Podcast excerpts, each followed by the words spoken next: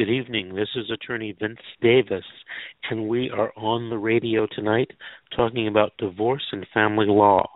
The effects of divorce, especially when the divorce involves children, last far longer than the divorce process itself. The consequences of marital dissolution can affect all members of the family and can last a lifetime. If you've got questions, we've got answers. We are family law legal experts, and we can answer your questions about divorce, kids, money, property, custody, and spousal support, and including the division of assets and debts. I'm on tonight with attorney Raj Matani. Raj is an associate who works with me doing family law and divorce cases. Good evening, Raj. I don't know if Raj is there, if he can hear me, but our um, show tonight is going to be focusing on a few areas that um,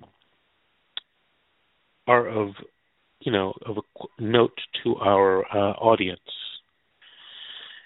The first thing that we're going to try to focus on tonight is um, fee structures uh, for hiring attorneys in family law matters. The second one that, that we're going to be talking about is filing in pro per and perhaps using uh, mediators instead of attorneys in family law matters. And then the last thing that we'll talk about are QDROs.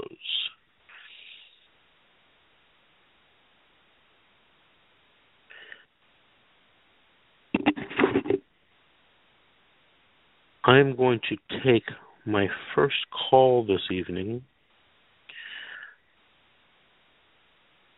Before I do that, let me find out if Attorney Raj Matani is on the phone with us. Raj, are you there? Hi, Vince. Can you hear me? I can hear you. Oh, great. Sorry, uh, a little bit of technical difficulties here on my end. Uh, hello to all of our listeners joining us again. Uh, this is Raj Matani on the radio. Um, I'm, as Vince said, I'm an associate uh, in his office. I've been practicing family law since 2013. I was previously a solo attorney, uh, working mostly out of the Orange County area, but now most of my cases revolve in pretty much every part of Southern California and um, the Inland Empire. So it's great to be back here, Vince. And um, if you want, I can reset the table about the topics we're going to talk about tonight. Go ahead, reset it. So uh, yeah, there, there's four big areas that we want to focus on tonight. Um, Vince normally does an introduction about fee structures, but we've gotten a lot of calls this week about people looking for alternative ways in which they can secure representation. So we want to, you know, explain these areas a lot more to our listeners and go into a little bit more detail about how people can go about finding an attorney and um, dealing with the costs that are associated with it. The second topic we want to talk about tonight are uh, what's called filing pro per or pro se. This is a, a method in which uh, the client or the, the one of the parents, mother or father, is essentially telling the court that they're representing themselves. Um, and there are some pros and cons to this, some things to be aware of, and uh, we want to let all, all parties interested uh, know what how to avoid some of the pitfalls of filing uh, self-represented. The third topic we want to get into right tonight is using uh, family law attorneys as mediators.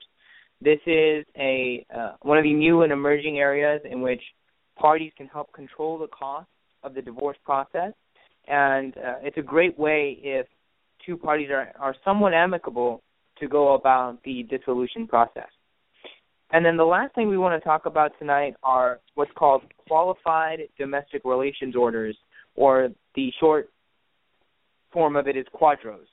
Um, these are specific orders of the court to divide pensions, 401ks, or other sources of uh, retirement accounts. And um, they're pretty complicated, pretty nuanced, and what we're really going to talk about is making sure that uh, both parties recognize their interest in these sort of deferred benefits and how to make sure the court reserves jurisdiction or adjudicates them properly. So, uh, with that, Vince, why don't we hit it off with with fee structures? Okay, go right ahead. so, um, Vince, you know, I think you do cut, you do your cut little you off guard, huh? yeah, just well, you did your little spiel at the beginning. Um, why don't I mean I don't want to break with tradition. I want to uh, let you have your your moment. So why don't you tell our listeners sort of what are the three basic fee structures that our our, our office can provide them with? you know the three basic fee structures is growing um, to a lot of different alternatives that California is, lot is allowing attorneys to charge clients um, uh, in the what is called the bundled services or the limited scope. So the first fee structure that we use at our office mainly is we can represent a client for what's called full scope representation. That's where we represent the client and we take care of everything, every little thing that can possibly happen in the case. And um, we are the full representation of the client in the divorce or child custody or family law matter. The one problem with full scope representation is it tends to be expensive. Um, generally, there are there is a what is called an initial retainer up front and that initial retainer could be anywhere from $3,500 to $5,000 to $7,500 or even more, depending on the type of case it is. And that's a lot of money for anyone to come up with at one shot. Then, as the case goes on and that retainer is used, we send clients monthly bills. Now, those bills can mm-hmm. sometimes be, you know, small or large, but you get a bill every month. So the second type of fee retainer um, that we use, or the fee arrangement that we can use, is called limited scope, and and that differs from the full scope representation. So limited scope representation is where you pick from a menu of services and you a, pay a flat rate for those services, and we perform those services for you, and that's the end of it. So the first time of limited scope arrangement that we do for people is we prepare paperwork uh, that you need in a family law case, and then we also can make the court appearance if necessary. So, for example, this week I quoted a po- potential new client um, on a limited scope representation. The client wanted us to file the divorce and to go to court and to get child custody, child support, and child visitation orders for her. So we charged her a flat rate for filing the divorce. We've charged her a flat rate for um, preparing the request for order for the custody, visitation, and support. And then we charged her a flat rate for just appearing in court. Now, it turned out to be a lot less than her hiring us at a full retainer. But after we provide those services, um, we don't provide any more services unless the client wants to order again from the menu. The third type of representation is just limited scope as well, but it's where we just prepare the paperwork and we don't go to trial. We don't go to the court hearing. The client would do that on their own. Now, if the client hires us to do the paperwork, we would, of course, tell the client, give the client some pointers on how to represent themselves in court.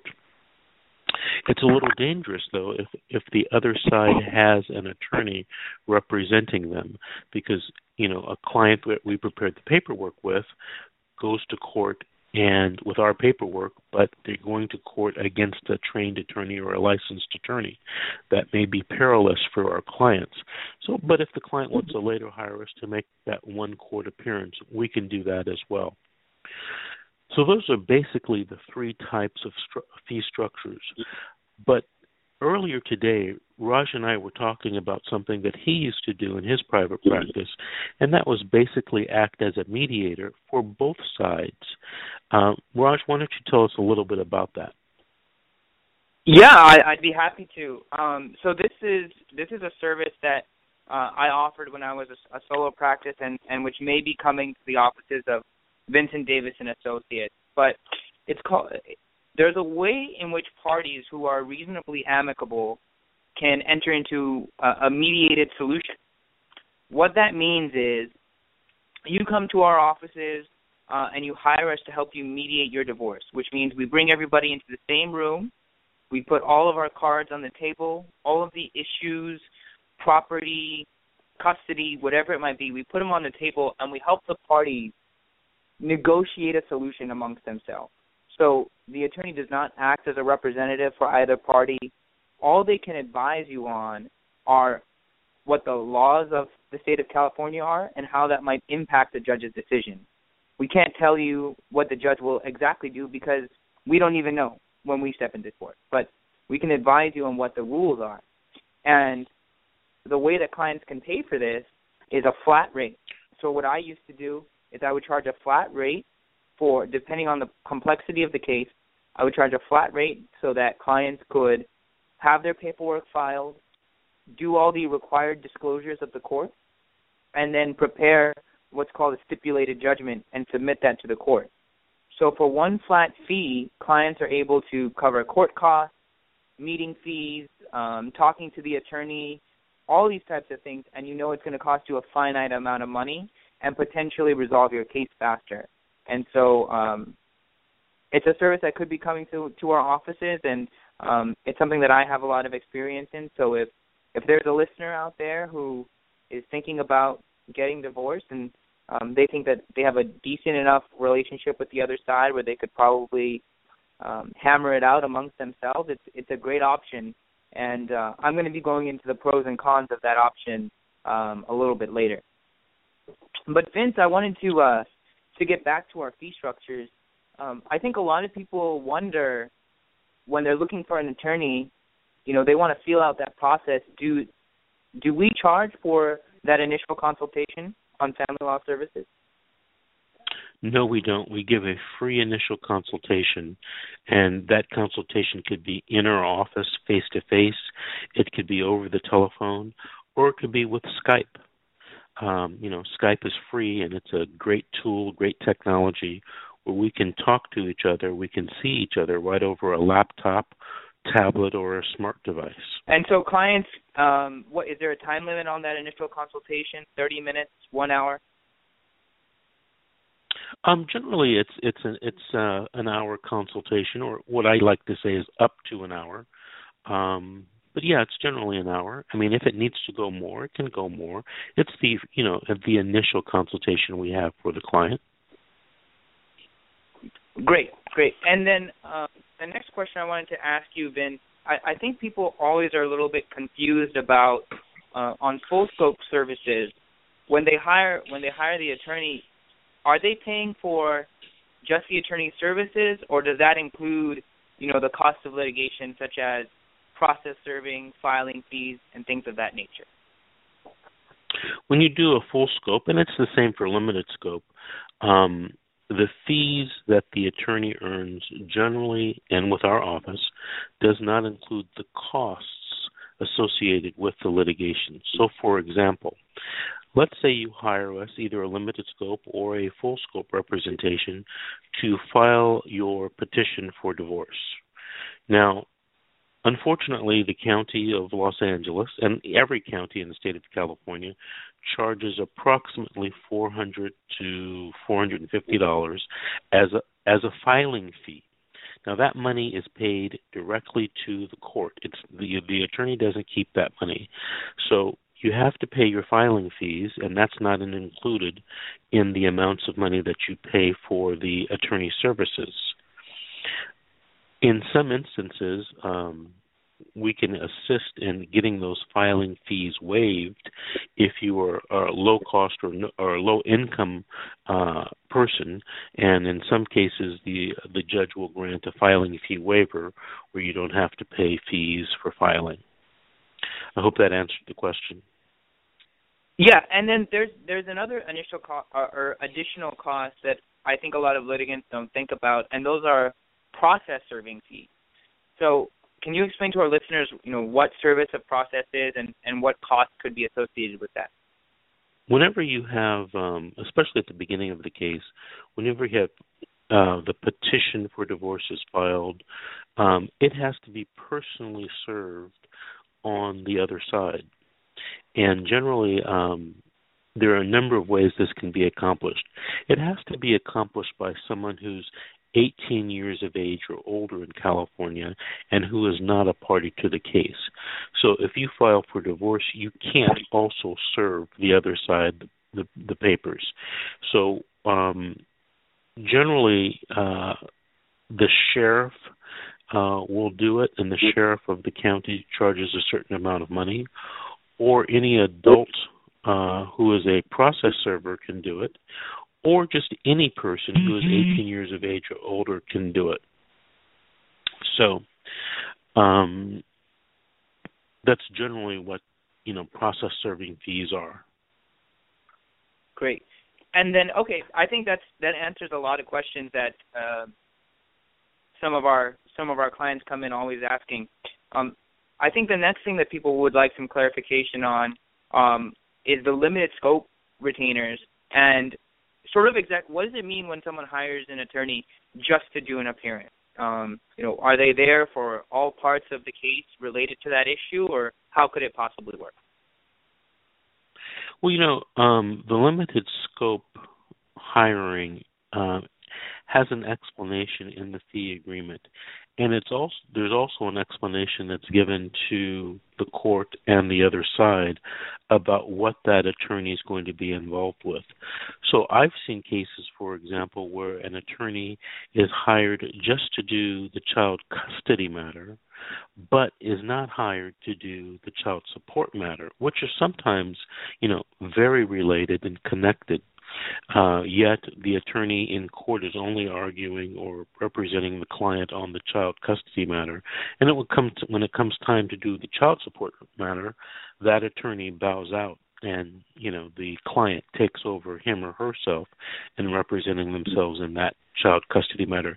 So when you hire an attorney on a limited scope, you and the attorney have to be on the same page as to exactly what that attorney is going to do for you and and exactly what that attorney is not going to do for you. Great. Does that make sense? Great. Josh? Oh, it's uh obviously obviously I know the answer, but we want to make it clear for our listeners. Um, okay. Great. I think that takes care of our our fee structure discussion. Uh, Vince, if you're ready, let's let's talk about what it means and our, our pretty much our main topic tonight for um, filing pro per or pro se uh, in family law. You know, before we do that, let me take a call uh, from uh, one of our listeners.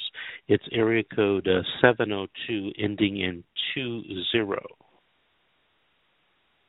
Hello, you're on with attorney. I think we lost that call. Just as I was taking the call, we lost it. uh, if you want to call in this evening, you can call in our guest call in number is area code six four six six six eight eight seven nine one. Again, call in at six four six six six eight eight seven nine one. Raj, go ahead and start our second topic. So yeah, our second topic for tonight, um, and for those of you who are following our newsletter, is is what's called filing pro per or pro Raj? se. Sure. Raj, let yeah, me interrupt you and take that. Let me interrupt you and take that call. Area code oh, seven zero oh two. Good, good evening. You're on with attorney Raj Matani and attorney Vince Davis. Hey Vince, it's Catherine McRuley from Divorce Coach Services. I was just listening to the show tonight, so I'm I'm sorry, I couldn't tell you. No, don't pick up the line. It's just me. okay. Hey well, I'll put are you you? on.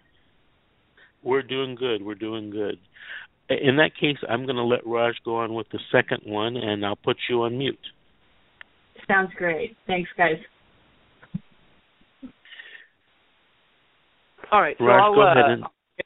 Yeah, I'll just continue with the show. Um, so yeah, it's what we're talking about is filing pro per or pro se. And it, this is sort of related to our, our fee structure discussion because, um, you know, sometimes there, and it's true, there are, are quite a few litigants who can't afford the services of an attorney, no matter how the fees are structured.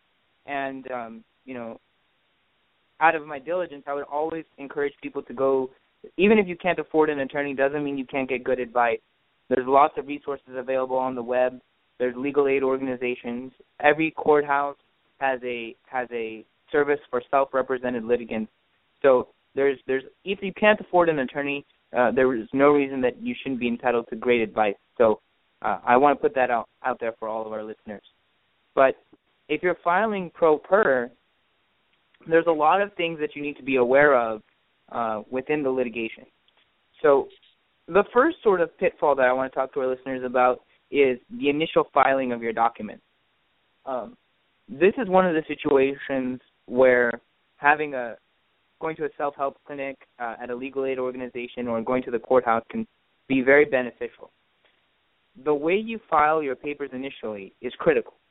Uh, it is what the court is going to rely on to understand the issues being presented to them and what they need to make decisions about.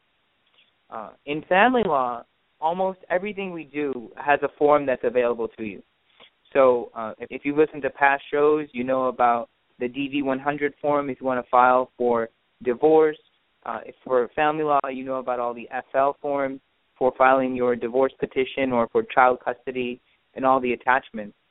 And so it's really critical when you're being self represented that you take the time to fill out the forms correctly, understand what you're filling out, and making sure you ask for the right things. And that literally means checking all of your boxes, crossing all of your I's, and dotting all of your T's. And beyond the forms itself, the most critical part about that are going to be your declarations. There is a family law form called the MC 025, which you can attach to all family law pleadings to let the court know the reasons why you want the things you want. So when you're filing for custody, you want to tell the court why your choice is in the best interest of your children. When you're filing for child support, you want to explain to the court your financial situation. When you're doing a DV, you want to explain the, the, the abuse that has happened. And so when you're filing pro per, it's really critical that you look at what forms are needed, uh, make sure you fill them out all correctly, make sure you bring that first copy with you, and always bring a secondary copy for the court to stamp. Uh, a lot of litigants make a, make a mistake in that they give the court one set of forms, and then they don't take a copy for themselves, and then they have no idea what they filed. So uh, you can always go back and get those papers, but it's always great to do it the first time. So um, as a first hurdle, Vince, do you have any advice on on sort of that first step for for self-represented litigants? No, I think you covered it, and I just want to say that sometimes we use the term pro per and pro se interchangeably, but there's no difference. What it means is, or what they both mean is, that the person uh, is representing them themselves. Yeah, that's a great uh, great distinction. So so that our our listeners don't get caught up in the terminology. Um, the second part, the second part about filing pro per or filing pro se, what I, which our listeners should know is um, uh, service of process and your address. Um, there's two steps to any case you have to first file the case, and then you have to tell the other side what's happening. So, what that relies on is filing a proof of ser- or serving them, and filing the proof of service. So, like Vince mentioned,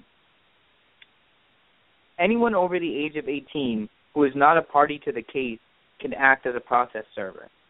Um, when filling out your documents, it's critical that you make sure that your address is current and it's a place that you can receive mail because once the other side wants to send you documentation or if they decide to hire an attorney, that's the only way they're going to know how to reach you.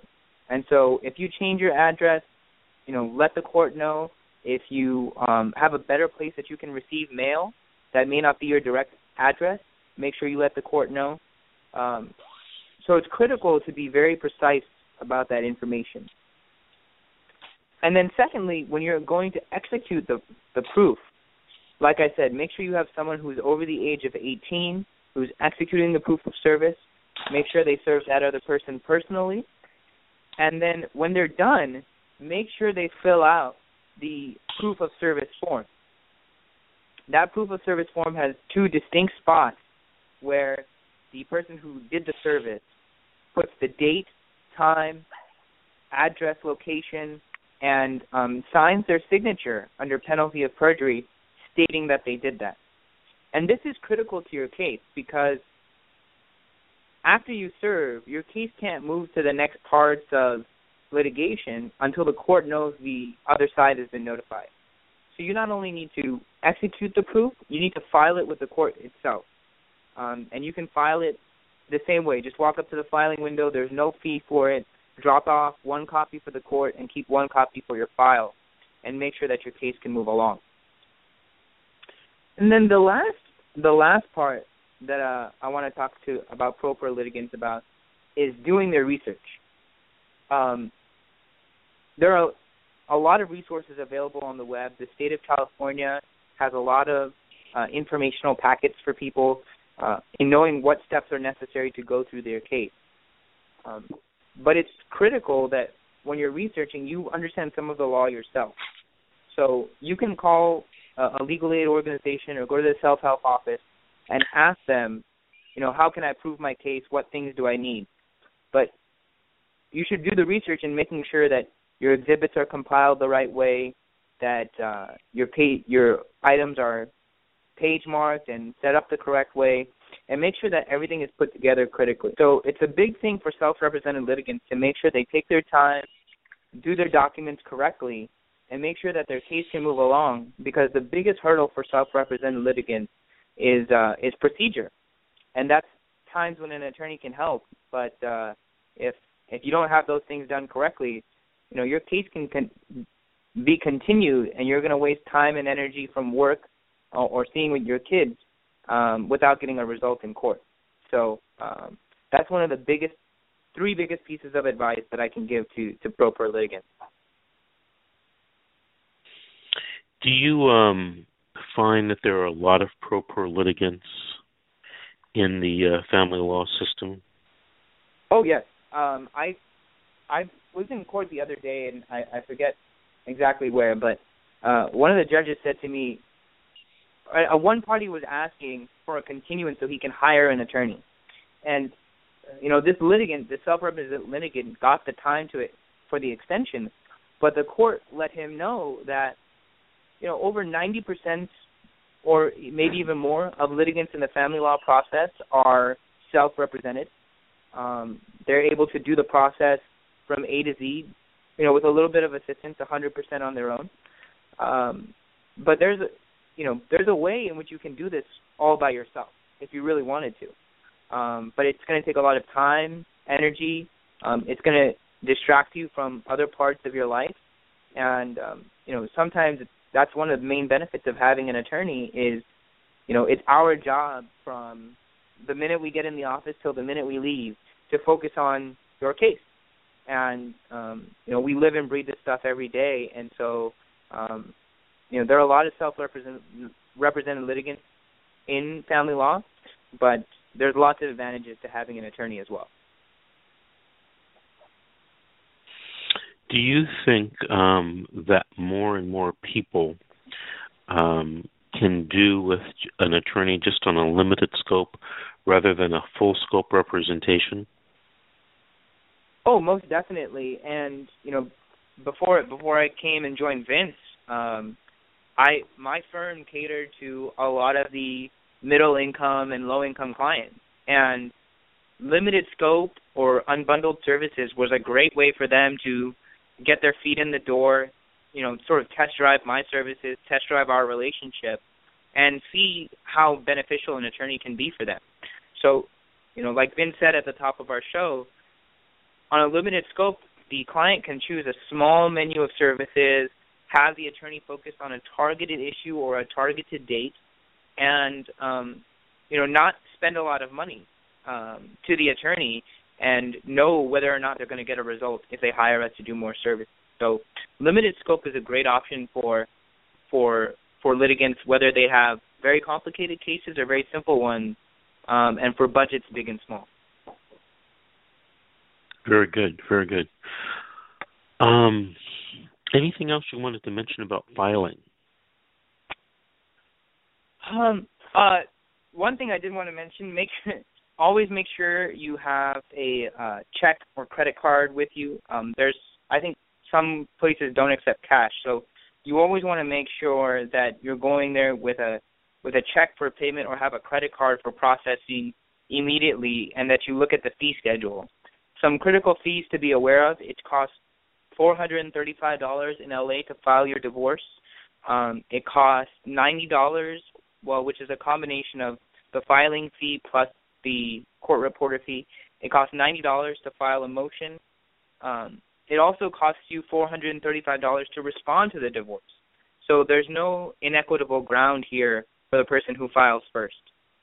And that actually brings me to a great point, Vince. I, I'm glad you, you got me on this train of thought. There's when it comes to filing for divorce uh, or custody, there is absolutely zero advantage to who files first. Everybody within re- within if they file at the right time gets a bite at the apple.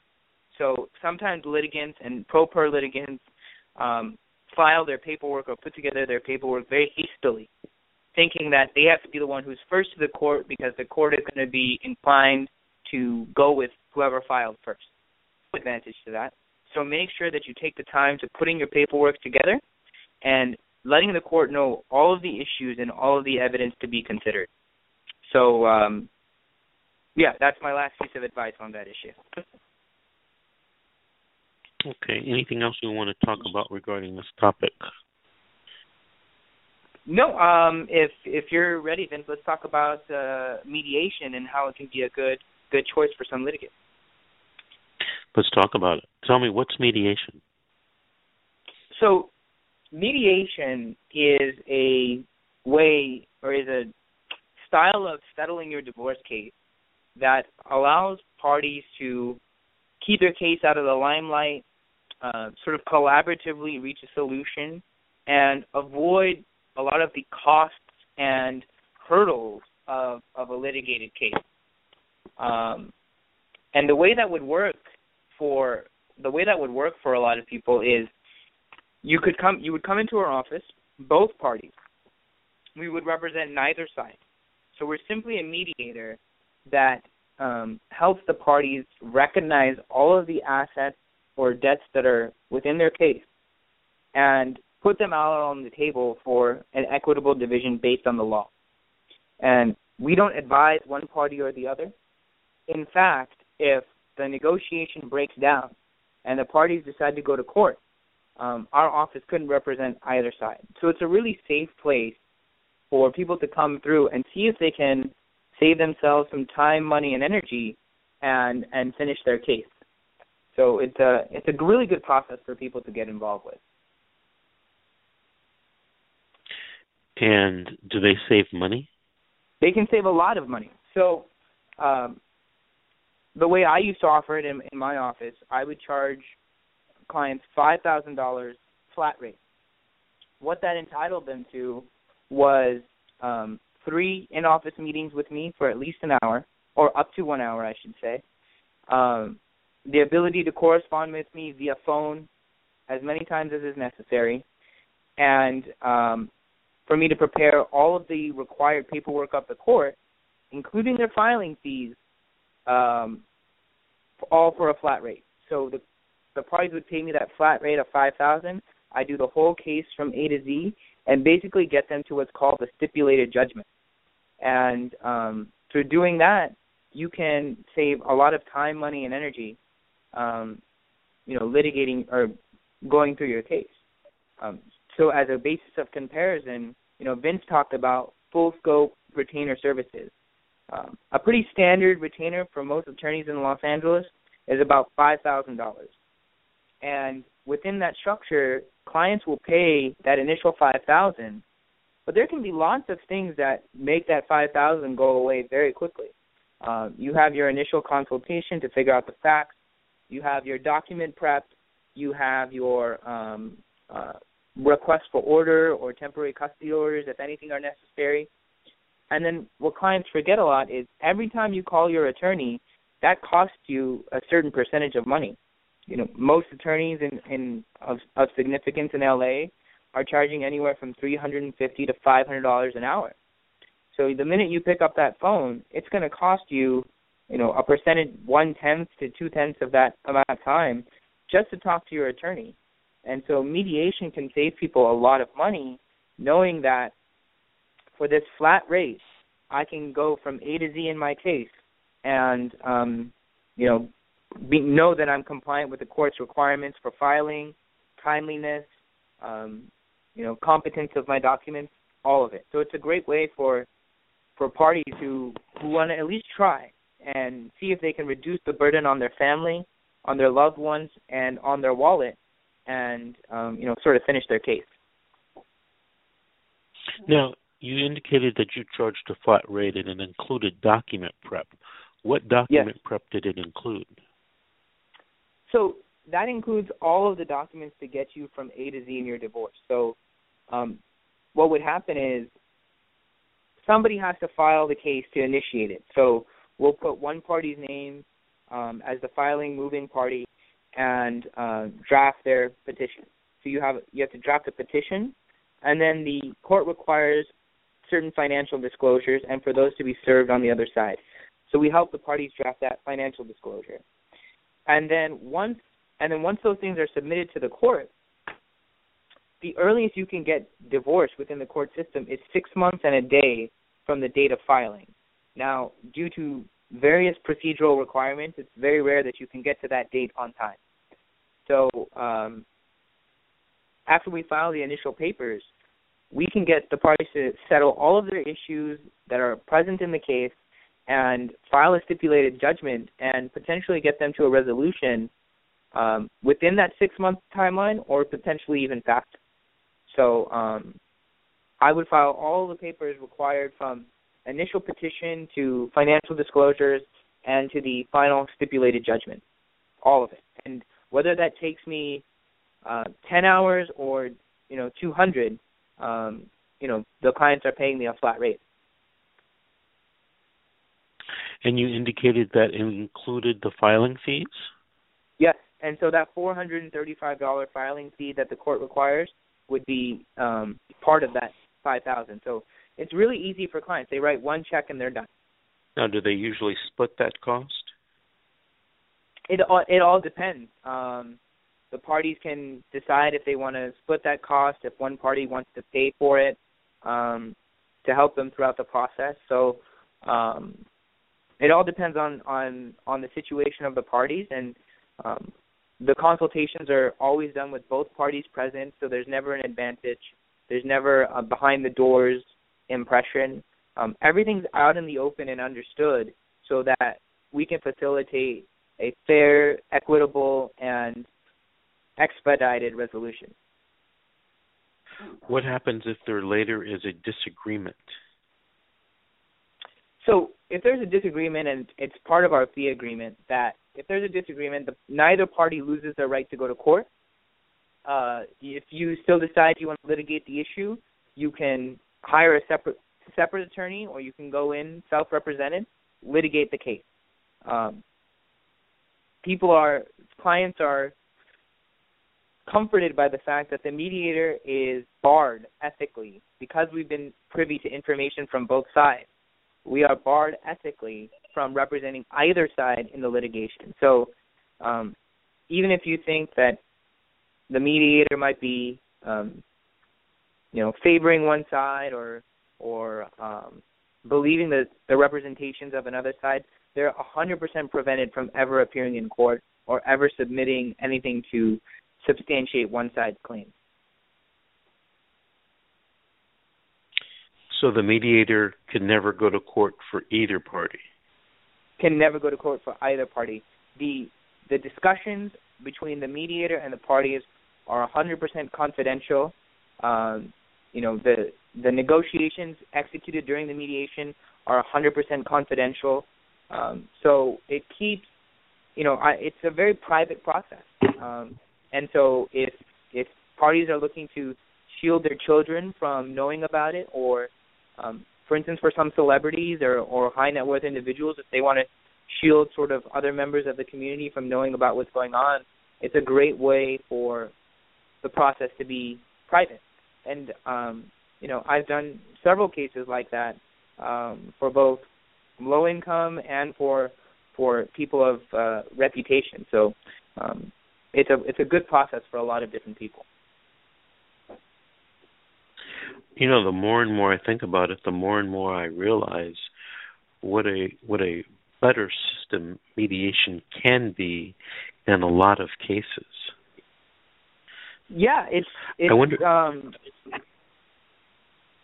Sorry, go ahead, Vin. No, I was just wondering how um we can or how did you get the word out to people that hey, maybe you don't want to fight each other with two attorneys. Maybe you want to mediate your case. How do you get that word out to people to let them know that this is an alternative uh, that could be beneficial to them? So I actually I had that situation today. Um, there was a uh, potential new client who came to our office and um, he was sort of exploring, you know, what it meant to be divorced. He it was it was a tough situation that he was dealing with personally and sort of his wife came to him one day saying i'm done with the relationship. You know i want to be divorced. And um it seemed like from the way he expressed it to me that you know his family is in a pretty good situation. They're just you know they're an older couple that they're just kind of ready to go their separate ways. And so i let him know that you know there's a, this is a solution that can work for you so uh, for me, it came up a lot during an initial consultation, um, and through word of mouth. You know, when I reached a good solution for people, um, I got referred business, and I offered it among my my menu of services. So, um, you know, it, it it wasn't hard to get the word out. You know, once people once people realize and they do an assessment of if if both sides hire an attorney and litigate the case for six months to a year, you know, it's not uncommon for you to spend fifteen, twenty thousand dollars on attorney's fees um, just to fight one case. And what ends up happening a lot of times too is one side feels like you know there's a financial inequity and sues the other side for attorney's fees. So now you're paying money on three levels. You're paying money for your attorney, and you're paying money to ask for more money. So um, you know, costs in a divorce can explode quickly and uh, that's why we that's why I offered it to a lot of clients uh, to help them you know control costs. You can really control costs that way by just hiring the mediator. The more and more I think about it, the more I think it's it's it's a beautiful situation. Uh, it's a win-win situation, both the husband and the wife. Yeah, yeah. And and you know for people who have a lot of assets it's a great situation too because when you're litigating a case the value of these assets is a great source of dispute. So to have those assets assessed to um, figure out how to divide them to um, uh, you know make sure that there's an appropriate value put on them parties can spend lots of monies on appraisals and experts and these kinds of things but when you're all in the room together, everybody knows that your house is worth X dollars, your pension is worth X dollars, your uh, jewelry collection, you know, you know exactly how much money you spent on it, and you can figure out what's an equitable division of all these things without, you know, spending money on a lot of outside sources. Mm-hmm. In your experience, were the parties happy with uh, doing the mediations with you? when they when they ended successfully, of course they're happy. Um, yeah, I mean, I, I I got a lot of a, a lot of positive feedback, and what it really what it really how it really benefited me is it is I took that attitude to even my contested cases, um, and so it allowed me to sort of help parties realize, you know, when they want to nitpick over every little issue or when they want to um, be really, you know, combative. Um, it allowed me to counsel clients in a great way to let them know that you know these are the pros and cons of your decision and this is how much it's going to cost you. And um you know it helped me reach better solutions for even my litigated clients. So um it's been a real benefit to my skill set i would say.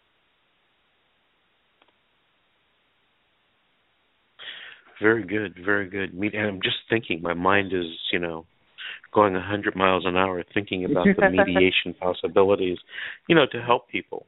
Because I've been on cases yeah. throughout my career where tens of thousands of dollars were spent on um attorneys fighting each other when if you had taken the parties and just sat down with them uh, for some type of mediation, they could have saved a lot of headache, a lot of pain, and a lot of money.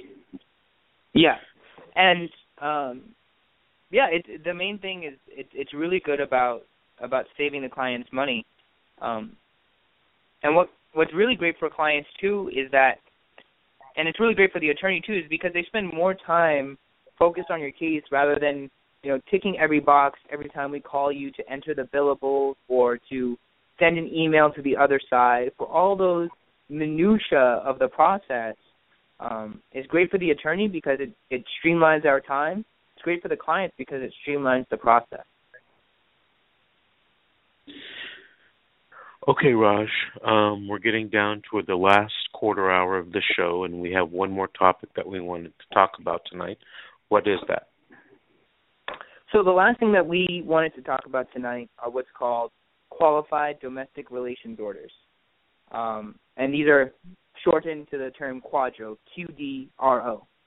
And uh, what these are are special processes within the courts to divide um, pensions, 401ks, uh, retirement accounts, um, things in which people's interests don't vest for for a substantial amount of time, and um, uh, you know when the parties divorce, uh, the the party who doesn't who the pension does not belong to or the 401k doesn't belong develops a small interest. And um, that interest needs to be paid out. The value of it needs to be assessed. And um, there are experts who help our firm in dealing with that, and uh, so parties should be aware of it. So, what type of person would ha- would need a QDRO? So, QDROs sort of come up kind of towards the end of the process when you know you're done talking about the kids, you're done talking about the house, the cars, all these other things. It's the one big financial piece that remains. And um, this applies to a lot of different people. So if you're a state employee or a union employee, um, you likely have a contribution to uh, a pension or retirement account automatically taken out of your check. Um, or if you're, uh, you know, a private sector employee as well, you know, when you contribute to a 401k or if your company matches a pension plan, um, you need to make sure that um, you reach out to these people, you understand what types of benefits you're entitled to, and then if the pension plan needs to be divided, um, you might have to join that uh, pension to the to the process. Now, if I'm uh, the spouse and my uh, my my husband was working uh, for 20 years for a company and had a pension plan. Are you telling the audience that the wife now has an interest in that? Yes, that's exactly what I'm telling the audience. Be- and when you say has it has an interest, what what do you mean by that? So what that it falls under the umbrella of community property. So community property for people who have been with us for a while, are all the assets, debts, um, tangible things, and others that you accumulate from the date of marriage until the date of separation. So, for an employee, the amount of money that you earn and where it and the things that it buys you are all community property. So when your money gets taken out of your paycheck and goes into this pension or this retirement account, um, you know that's the community's money, and so the um, non-earning spouse earns an interest, or the community earns an interest in that pension, and the spouse is entitled to uh, their mathematical share of it. So when someone says, "Well, that's my pension," she mm-hmm. shouldn't deserve any part of that. That's not mm-hmm. the law in California. That is not the law in California. Now, that doesn't necessarily mean that the parties cannot agree that, you know, uh, husband X's money and his pension is 100% his. It's a, it can be a point of negotiation, but um, more often than not, um, it's a significant point of contention because it typically involves a large amount of money, and um, you know parties need to be aware of that in making sure they understand how much money it is, how the money is disbursed, and the tax consequences of how they elect to take that money and what it means for them. I see. Now, how are QDROs usually? How are they divided? Um, you know, how do you know? Do I automatically get fifty percent? Well, um, not necessarily. So the way it typically works is the um, uh, the or non-earning spouse, or I'm going to use a standard standard example of uh, of a husband who works for, let's say, um, he's a, a construction worker for the city. He has a CalPERS pension, and um, you know that's how he earns this asset. So what would typically happen is the the wife in this situation uh, would be entitled to, or the community would earn an interest for the amount of time in which um, the parties were married and the pension was earned. So you get a a fraction of what the total disbursement would be, and that becomes the community's interest, and that gets divided by the parties, 50-50. So you don't get 50% of the whole value; you get 50% of a fractional interest. And how is that fractional interest uh, computed? Uh, it's computed using uh, a very complicated formula, and this is why I refer all of my QDROs out. Um, and there, and there's a reason that there's a whole uh, subsection of attorneys who only focus, subsection of attorneys and CPAs who only focus on this aspect of the case. Um, so I refer a lot of these cases out to these kinds of experts who um, provide the disclosures as to, you know, what, how big the pension or 401k is, what the, uh, you know, value of it is at this date, and you know how they came to that fractional interest, and what the total amount of money would be. So um, tell people it's A over B divided by X, but um, there's experts who 100% help us with that, and uh, many attorneys rely on them because it's it's a complicated math formula and it's a complicated series of of um, orders that have to be made by the court in order to divide it correctly. How much does it cost to hire one of these experts to do a QDRO? Uh, that's a great question, Vince. It can it can cost a, a lot of different sums of money. Um, I used to work with one um, who was based out of Ontario, and they depending on how many accounts had to be divided and whether or not they needed to be joined, they can cost anywhere from like 600 per account to um, sometimes a flat rate of a couple thousand dollars to do all of it. Mm-hmm. Do you suggest so it's, on using it's an those? additional expense. I'm sorry, do you, again? do you suggest using a QDRO expert when uh, 100%. a lot of money is involved? A hundred percent, a hundred percent. Um, I always recommend using an expert, and um, there's multiple ways to figure figure out these values as well. The QDRO attorneys are basically there for the end process when you want to actually divide the pension. Um, but you can also hire a financial accountant or um, simply get a disclosure from the the company, your HR department, as to what accounts you know that person has and what the potential disbursements would be. What's the best way to find a QDRO expert? Uh, you can call our office, and we'd be we'd be happy to give some referrals. There's there's a few different QDRO attorneys that I work with. I actually went to a um, uh, local attorneys uh, dinner at uh, Celestino's in Pasadena. Very great steak, by the way. Um, in which a, a CPA firm was there who handles QDROs. So um, there's a lot of people local and you know per you know your specific area who can help you with that QDRO. So people can call us, or they can do a simple Google search and figure out you know who who would be the right person. Google knows all, huh? Uh, it's uh, it's amazing how good of an attorney you can be with it. Who was the uh, the accounting firm that was the sponsor of the event that you went to?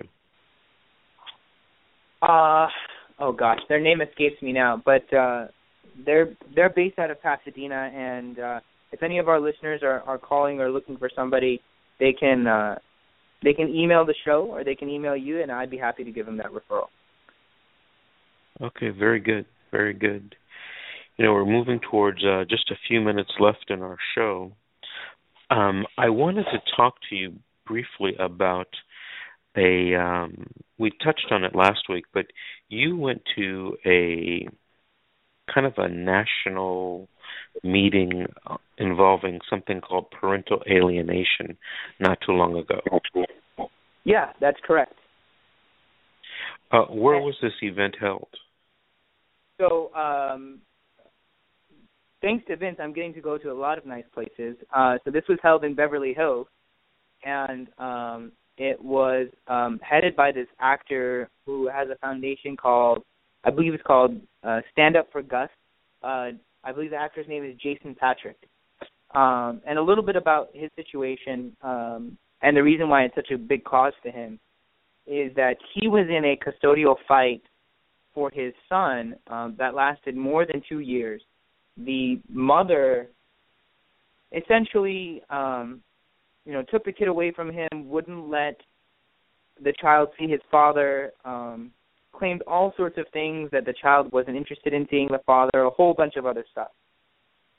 And um, Jason, through his Hollywood connections, and, you know, he had a lot of high-powered attorneys working for him, took the case up on appeal several times um, it was really hard for him to prove to the court that this is you know this is the circumstance that he was being alienated from seeing his child.